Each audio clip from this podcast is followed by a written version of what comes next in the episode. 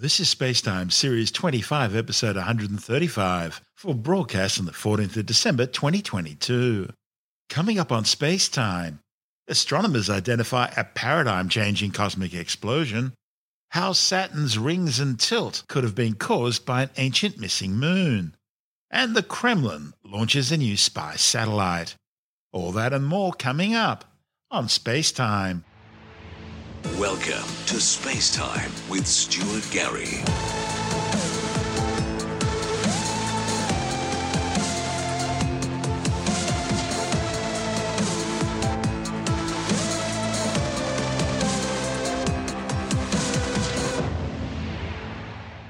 Our standard astronomy textbooks will need to be rewritten after scientists discovered a distant blast unlike anything they've ever seen before.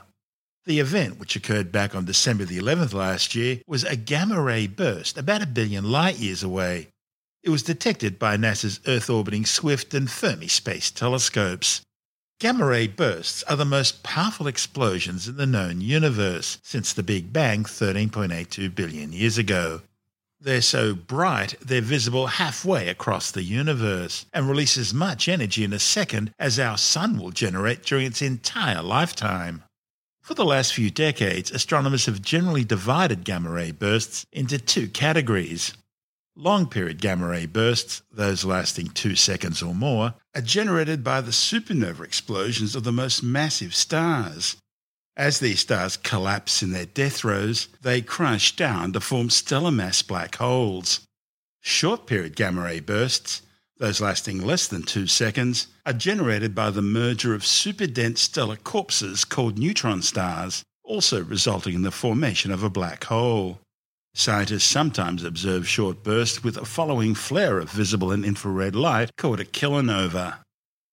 However, in this new discovery, astronomers have identified a burst, which they've catalogued as GRB 211211A, which has proven to be a paradigm shifting event, the first long duration gamma ray burst that's been traced to a neutron star merger. Multiple teams of scientists have studied this unusual event, reporting their findings in journals Nature and Nature Astronomy. The authors found the high energy blast lasted about a minute, with follow up observations leading to the identification of a kilonova. The discovery has huge implications for how some of the universe's heaviest and most valuable elements came into being. A classic short gamma ray burst begins with two orbiting neutron stars, the crushed remnants of massive stars that have exploded as supernovae. As the stars circle ever closer, they strip neutron rich material off each other and they also generate gravitational waves, ripples in space time. And there's the first conundrum none were detected from this event. Eventually, the neutron stars collide and merge, creating a cloud of hot debris emitting light across multiple wavelengths before quickly collapsing inwards to form a stellar mass black hole. Scientists hypothesize that jets of high speed particles launched by the merger produce the initial gamma ray flare before they collide with the wreckage. Heat generated by the radioactive decay of elements in the neutron rich debris likely create the kilonova's visible and infrared light. And this decay results in the production of heavy elements like gold and platinum. The authors say the kilonova generated by this event is positive proof that connects mergers of these long duration events, forcing astronomers to rethink how black holes are formed. Both the Fermi Space Telescope and the Swift Space Telescope detected the burst simultaneously, and Swift was also able to rapidly identify its location in the constellation Bootes, and that enabled other facilities to quickly respond with follow up observations. Those observations have provided the earliest look yet at the first stages of a kilonova. Many research groups then delved into the observations collected by Swift, Fermi, the Hubble Space Telescope, and others. Some have suggested that the burst's oddities could best be explained by the merger of a neutron star with a stellar mass black hole. And the event is also relatively nearby, at least by gamma ray burst standards, which may have simply allowed telescopes to catch the kilonova's fainter light. But this light following the burst, called the afterglow emission, also exhibited unusual features. Fermi detected high energy gamma rays starting about 90 minutes after the burst and lasting more than two hours and these gamma rays reached energies of up to a billion electron volts. Now, by comparison, visible light's energy measures between 2 and 3 electron volts. This is the first time astronomers have seen such an excess of high energy gamma rays in the afterglow of a merger event. Normally, the emission decreases over time. It's possible that these high energy gamma rays came from the collisions between the visible light of the kilonova and electrons in particle jets. These jets could be weakening ones from the original explosion, or they could be new ones powered by the resulting black hole or magnetar. Scientists think neutron star mergers are a major source of the universe's heavy elements. They base their estimates on the rate of short bursts thought to occur across the cosmos. But now they'll need to factor long bursts into their calculations as well. This report from NASA TV. An unusual outburst about 1 billion light years away has rocked scientists' understanding of the universe's most powerful events. Some of these are the source of heavy elements in the cosmos, like gold. For decades, scientists have divided these explosions, called gamma ray bursts, into two groups long and short GRBs. Long bursts produce a flare of gamma rays, the highest energy form of light, that last two or more seconds. They're thought to be caused by the black holes forming at the center of massive collapsing stars, and are followed by supernova explosions. Short bursts, on the other hand, last less than two seconds and are likely caused by neutron star mergers and are followed by flares of visible and infrared light called kilonovae. But a recent event has scientists rethinking these categories.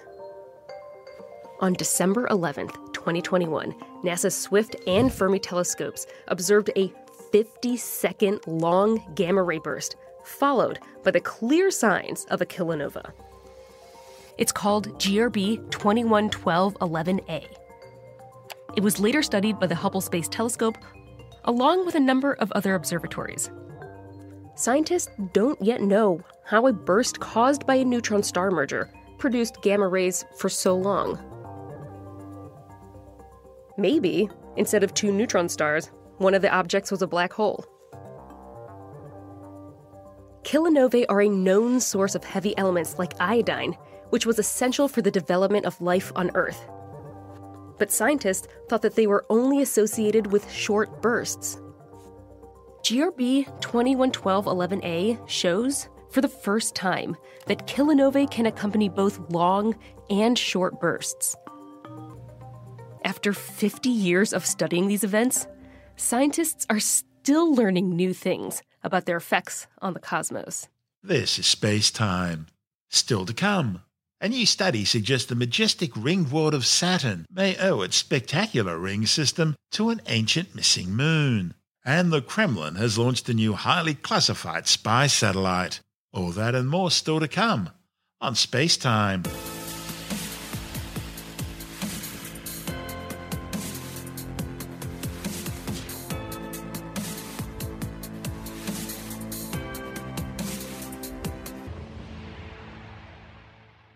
New study suggests the majestic ringed world of Saturn may owe its spectacular ring system and tilt to an ancient missing moon. The findings, reported in the journal Science, are based on new computer simulations which refute previous suggestions that Saturn's 26.7 degree tilt was caused by gravitational interactions with its distant neighbour Neptune. Saturn precesses like a spinning top at nearly the same rate as the orbit of Neptune, and so scientists speculated that the ice giant may well have influenced Saturn's tilt and spin in the past. But the new modelling shows that while the two planets may well once have been in sync, Saturn has long since escaped Neptune's pull. The new work proposes that Saturn, which today hosts 83 known moons, once harboured at least one more, an extra satellite which they've named Chrysalis. Together with its siblings, Chrysalis orbited Saturn for several billion years, pulling and tugging on the planet in a way which kept its tilt in resonance with Neptune. But around 160 million years ago, Chrysalis became unstable and slowly moved too close to Saturn, eventually passing its Roche limit, where it was then totally ripped apart. The loss of the moon was enough to remove Saturn from Neptune's grasp and leave it with its present day tilt. The study's authors speculate that while most of Chrysalis' shattered body may well have impacted with Saturn, a fraction of its fragments could have remained suspended in orbit, eventually breaking into small icy chunks that would go on to form the planet's signature rings. The missing satellite, therefore, could explain two long standing mysteries Saturn's present day tilt and the age of its rings, which were previously estimated to be about 100 million years old much younger than the planet itself. The study's lead author, Jack Wisdom from the Massachusetts Institute of Technology, MIT, says just like a butterfly's chrysalis, the satellite was long dormant, but then suddenly became active and the rings emerged. In the early 2000s, scientists put forward the idea that Saturn's tilt was the result of the planet being trapped in resonance gravitational association with the planet Neptune. But observations taken by NASA's Cassini spacecraft, which orbited Saturn between 2004 and 2017, put a new twist on the problem. Scientists found that Titan, Saturn's largest moon, was migrating away from Saturn at a faster rate than expected, about 11 centimeters per year. That's almost four times faster than what the Earth's moon is moving away from the Earth. Titan's fast migration and its gravitational pull led scientists to conclude that the moon was likely responsible for tilting and keeping Saturn in resonance with Neptune. But this explanation hinges on one major unknown Saturn's moment of inertia, which is how mass is distributed inside the planet's interior. You see, Saturn's tilt would behave differently depending on whether more mass is concentrated at its core or towards the surface. So, Wisdom and colleagues used Cassini's final observations during its so called grand finale suicide plunge into Saturn's thick atmosphere to help pin down the gas giant's moment of inertia. During this death dive, designed to prevent Cassini crashing into one of Saturn's moons and contaminating any potential life there, the spacecraft made an extremely close approach designed to precisely map the gravitational field around the entire planet. Now, the gravitational field can be used to determine the distribution of mass in the planet. The authors modeled the interior of Saturn and identified a distribution of mass that matched the gravitational field that Cassini observed. Surprisingly, they found that this newly identified moment of inertia placed Saturn close to but just outside the resonance with Neptune. So the planets may once have been in sync, but are no longer so. Wisdom and colleagues then went searching for ways of getting Saturn out of Neptune's resonance by using simulations to evolve the orbital dynamics of Saturn and its moons backwards in time, in order to see whether any natural instabilities among the existing satellites could have influenced the planet's tilt. However, the problem there is they came up empty.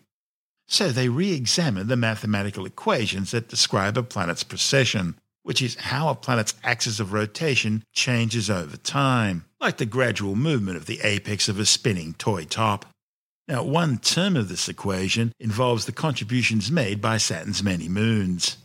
After a lot of trial and error, Wisdom and colleagues determined that if Saturn's present tilt is the result of being in resonance with Neptune, then the loss of a moon about the size of Iapetus, Saturn's third largest moon, would be enough to cause Saturn to escape the resonance. So, based on this model, somewhere between 200 and 100 million years ago, a Saturnian moon, now called Chrysalis, must have entered a chaotic orbital zone, experienced a number of close encounters with Iapetus and Titan, and eventually came too close to Saturn in a grazing encounter that ripped the satellite apart, leaving a small fraction to circle the planet as a debris strewn ring system. The loss of Chrysalis not only explains Saturn's precession, it also explains its present day tilt and the late formation of its spectacular ring system. The story of Saturn and its rings is covered in detail in the current edition of Australian Sky and Telescope magazine. To find out more, we're speaking with the magazine's editor, Jonathan Nally. Stuart, um, uh, Saturn's rings, as you say, are really, really beautiful, really pretty. Um, there's nothing like seeing Saturn through a telescope, and you look at these rings and you think, wow, you know, and when you, when you look at them, and they look big and substantial, but they're actually really thin. They're spread out a long way, but if you saw them side on, they're actually really thin. And there's long been a debate about the origin of these rings. Where did they come from? Why are they there? How did they form? And basically, it boils down to two options. One is that they were formed when a moon of Saturn disintegrated and all the material then spread out in orbit around the planet uh, in sort of a thin ring or multiple rings just sort of going around the middle of the planet. The other idea is that they were formed when material that would normally have gone to make up a moon was prevented from doing so by sort of gravitational effects, tidal effects between Saturn and some of its other moons, perhaps. And so this material uh, couldn't form into a moon and then sort of spread its way around the planet, form these nice rings. So that, they've been the two main ideas for years and years and years. Now, there's a new twist on the destroyed moon idea. So some astronomers have proposed that Saturn might to have an extra moon, which, which they've called Chrysalis, just a name they've come up with, that had uh, what, what they call some close orbital encounters with two of Saturn's other moons. Titan and Iapetus. Now, these close encounters might have pushed this hypothetical moon, Chrysalis, too close to Saturn, where tidal forces Oh, then the tore it apart. Yeah, if you get to, it's a, it's a sort of a, for any planet, there's a uh, there's a distance from it where if you, if you hang around the distance too long, if you're a moon, you might end up disintegrating. So that could have happened here, and the resulting debris from this disintegrated moon would have spread out to form the rings. And they suggest that this might have happened about 100 million to 200 million years ago. That would match what other astronomers think is actually the likely age of the rings. Part of the debate about the rings is how old are they? Have they been around for a long, long time in space terms, or are they fairly new? In space terms. 100 million to 200 million years ago is fairly new in space terms. And one of the reasons that's been suggested is that the rings are nice and bright. They're very shiny. They reflect a lot of light. And some astronomers, or many astronomers, think that the older a, ring system like that would get, the rings would become darker.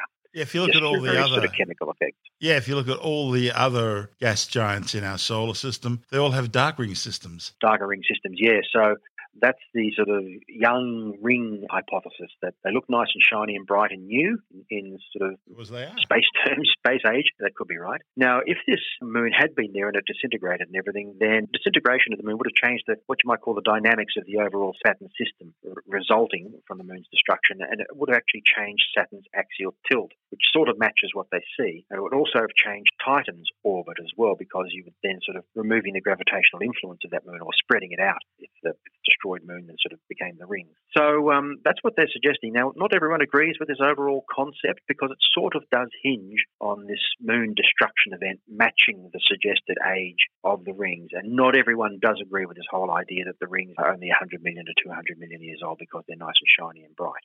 So it remains an interesting but unverified hypothesis for now. But I guess it's one of those things we're not going to solve, I don't think. Uh, uh, at least I can't really see how. The only way I think we could ever solve this is if we um, get telescopes that are really good enough, big space telescopes perhaps, to be able to see this sort of thing happening in another planetary system out there in space, perhaps yeah. a nearby one.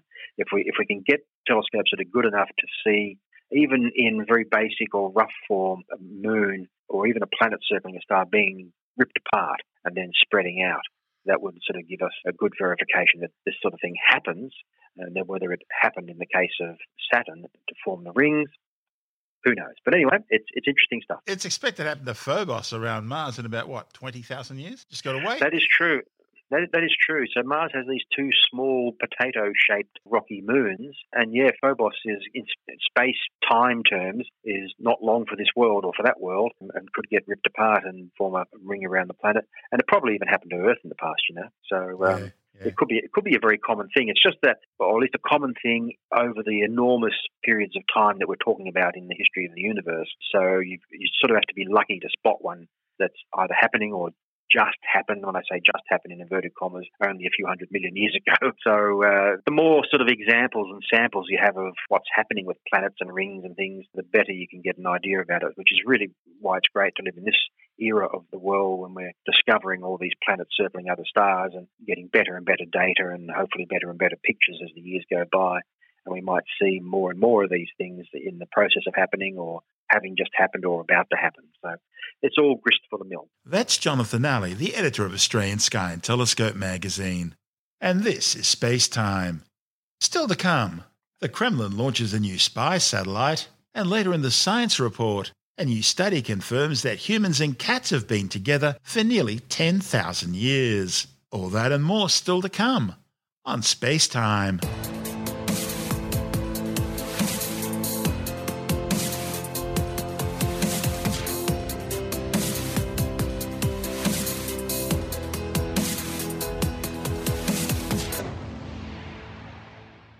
Kremlin's launched a new classified spy satellite designed to intercept radio signals and other electronic intelligence information.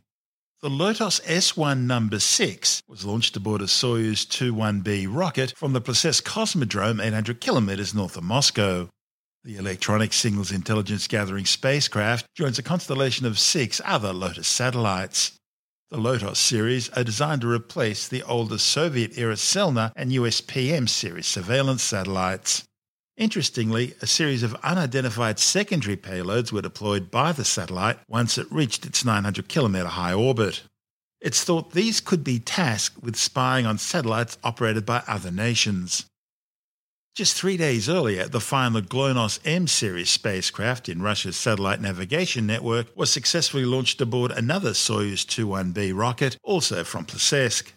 The satellite, officially designated Cosmos 2564, was placed into a 19,000 kilometre high orbit. It's the 61st and final satellite in the GLONASS M series. The first was launched back in 2003. The GLONASS M series are now slowly being replaced by the newer GLONASS K variant, which first flew in 2011. GLONASS is the Kremlin's equivalent to America's GPS Global Positioning System, Europe's Galileo satellite navigation system, and China's Beidou constellation. Moscow's been accelerating its own space program in recent months in order to cover over the sweeping bans imposed by other countries on the use of Russian rockets in the wake of the Kremlin's brutal attacks on Ukraine. This is Space Time.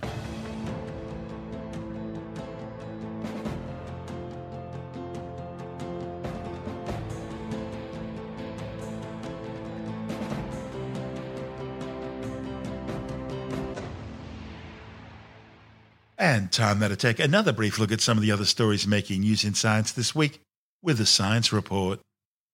Well, it may be something your mother taught you, but a new study shows that eating junk food really is more likely to cause a faster rate of decline in brain function. The study, reported in the Journal of the American Medical Association, monitored some 15,000 people for up to 10 years, finding that those with the highest rate of ultra processed food consumption showed a 28% faster rate of cognitive decline and a 25% faster rate of executive function decline compared to those who ate the least amount of fast food. The authors say the findings support current public health recommendations on limiting ultra processed food consumption because of their potential harm to brain function. The United States Air Force has unveiled its new Batwing stealth bomber, the B 21 Raider. Although it looks very similar to the current B 2 Spirit stealth bomber, the new high tech aircraft can carry both nuclear and conventional weapons, and it can fly either with or without a crew. The B 21 is physically smaller than the B 2 but has a longer range. At least 100 of the bombers are being built by Northrop Grumman at its Palmdale, California plant, with the first flight expected next year. A new genetic study has confirmed that humans and cats have been together for nearly 10,000 years, first adopting each other in the Fertile Crescent region of the Middle East. The domestication of cats, or should that be the catification of humans, took place in the areas surrounding the Tigris and Euphrates rivers when humans first made the switch from hunter gatherers to farmers. People quickly developed close bonds with rodent eating cats, which conveniently served as a pest control in society's first civilizations. The new study reported in the journal Heredity found that the lifestyle transition for humans was the catalyst which sparked the world's first domestication of cats. And as humans began to travel the world, they brought their new feline friends along with them. Scientists reached their conclusions by collecting and analysing DNA from cats in and around the Fertile Crescent area, as well as throughout Europe, Asia, and Africa, comparing nearly 200 different genetic markers. While horses and cattle have seen various domestication events caused by humans in different parts of the world at various times, the feline genetics analysis strongly supports the theory that cats were likely first domesticated only in the Fertile Crescent region before migrating with humans over the rest of the world. After feline genes are passed down to kittens throughout generations, the genetic makeup of cats in Western Europe, for example, is now far different from cats in Southeast Asia, a process known as isolation by distance. Well, you may not have heard of it, but DALL-E 2 OpenAI is one of the biggest revolutions in artificial intelligence systems in years. It shows how far artificial intelligence has now gone. DALL-E 2 will generate realistic images and art from a description given to it in normal everyday language. And the implications of that are generational. With the details on that and more, we're joined by technology editor Alex Zaharov-Reutt from ITWire.com. This is from OpenAI.com.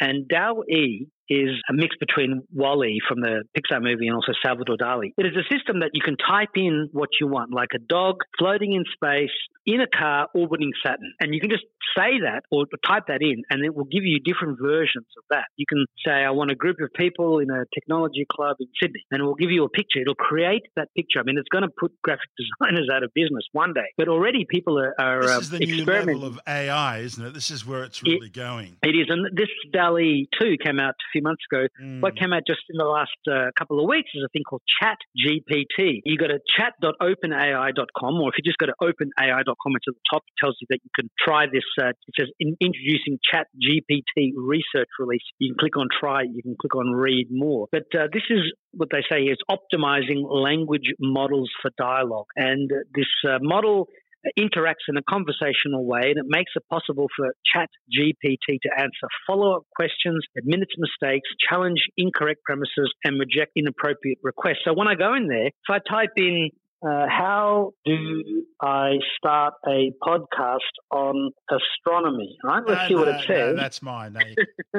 it says to start a podcast on astronomy, you'll need to follow these steps, and it's typing out five different steps. Choose a theme or topic, research a topic thoroughly. When there's more, I'm just skipping. To plan your podcast episodes, record and edit your podcast, publish and promote your podcast. And it says starting a podcast can be a rewarding and exciting way to share your passion for astronomy with others. It takes some time and effort and planning, but with the right tools and approach, you can create a successful an engaging podcast on astronomy or on and, mechanics and or on somewhere in there it says see Stuart Gary for details. Absolutely, yes.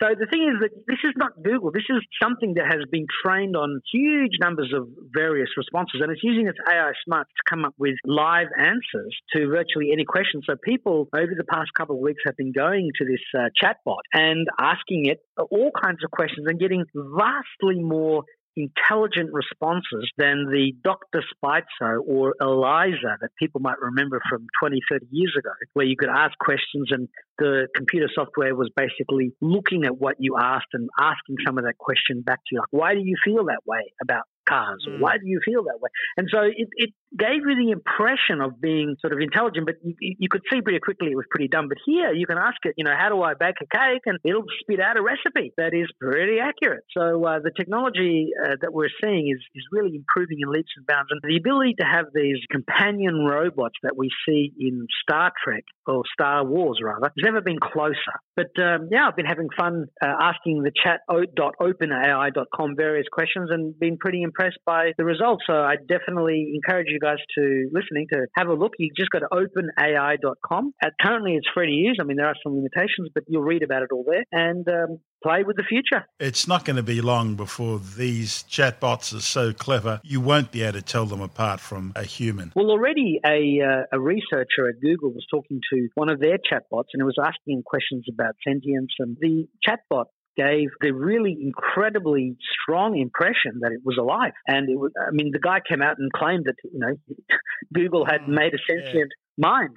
But uh, you know, somebody else was asking it about being a werewolf, and it gave equally convincing responses about being a computer that could transform into a werewolf and back. So uh, you do have to uh, realize that it's not sentient yet and it could still take decades. But uh, the impression that these things are alive we have to wait till we get a here. positronic brain for a data. Now, Telstra have got some interesting news too, haven't they? Yeah, a couple of pieces of interesting Telstra news this week. One is the, their results. Their mobile network has again been awarded the best in test in Australia, and uh, that was scoring wins in uh, voice, data, crowdsourced quality, and reliability. They have more 5G than anybody else, and this particular test was conducted over 55 days across 15 cities and 27 towns. And so it's the overall number one network. And uh, the other piece of Telstra news this week. Now, we did hear earlier in the year that Telstra had made uh, phone calls to mobiles and landlines in Australia from a payphone free of charge. I've tested that and it works beautifully. You also can now get free Wi Fi from a whole stack of different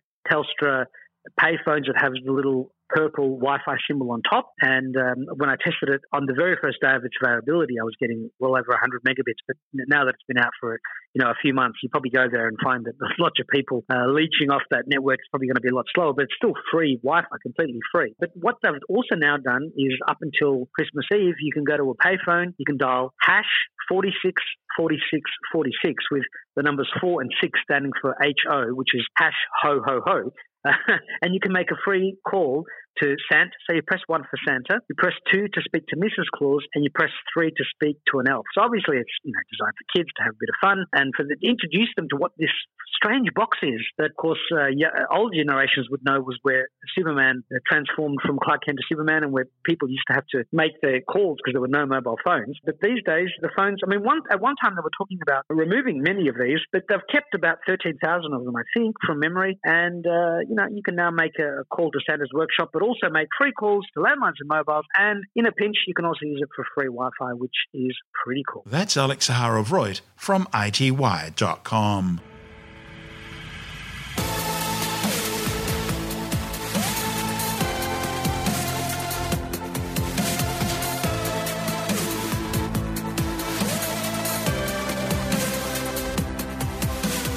And that's the show for now. Spacetime is available every Monday, Wednesday, and Friday through Apple Podcasts, iTunes, Stitcher, Google Podcast, Pocket Casts, Spotify, Acast, Amazon Music, bitesz.com, SoundCloud, YouTube, your favorite podcast download provider, and from spacetimewithstuartgary.com. Spacetime's also broadcast through the National Science Foundation on Science Zone Radio and on both iHeartRadio and TuneIn Radio and you can help to support our show by visiting the Spacetime store for a range of promotional merchandising goodies. Or by becoming a Spacetime patron, which gives you access to triple episode commercial free versions of the show, as well as lots of bonus audio content which doesn't go to air, access to our exclusive Facebook group, and other rewards. Just go to spacetimewithstuartgary.com for full details. And if you want more space time, please check out our blog, where you'll find all the stuff we couldn't fit in the show, as well as heaps of images, news stories, loads of videos, and things on the web I find interesting or amusing. Just go to spacetimewithstuartgary.tumblr.com. That's all one word, and that's Tumblr without the E. You can also follow us through at Stuart Gary on Twitter, at Spacetime with Stuart Gary on Instagram, through our Spacetime YouTube channel. And on Facebook, just go to facebook.com forward slash spacetime with Stuart Gary. And Spacetime is brought to you in collaboration with Australian Sky and Telescope magazine, your window on the universe. You've been listening to Spacetime with Stuart Gary. This has been another quality podcast production from bitesz.com.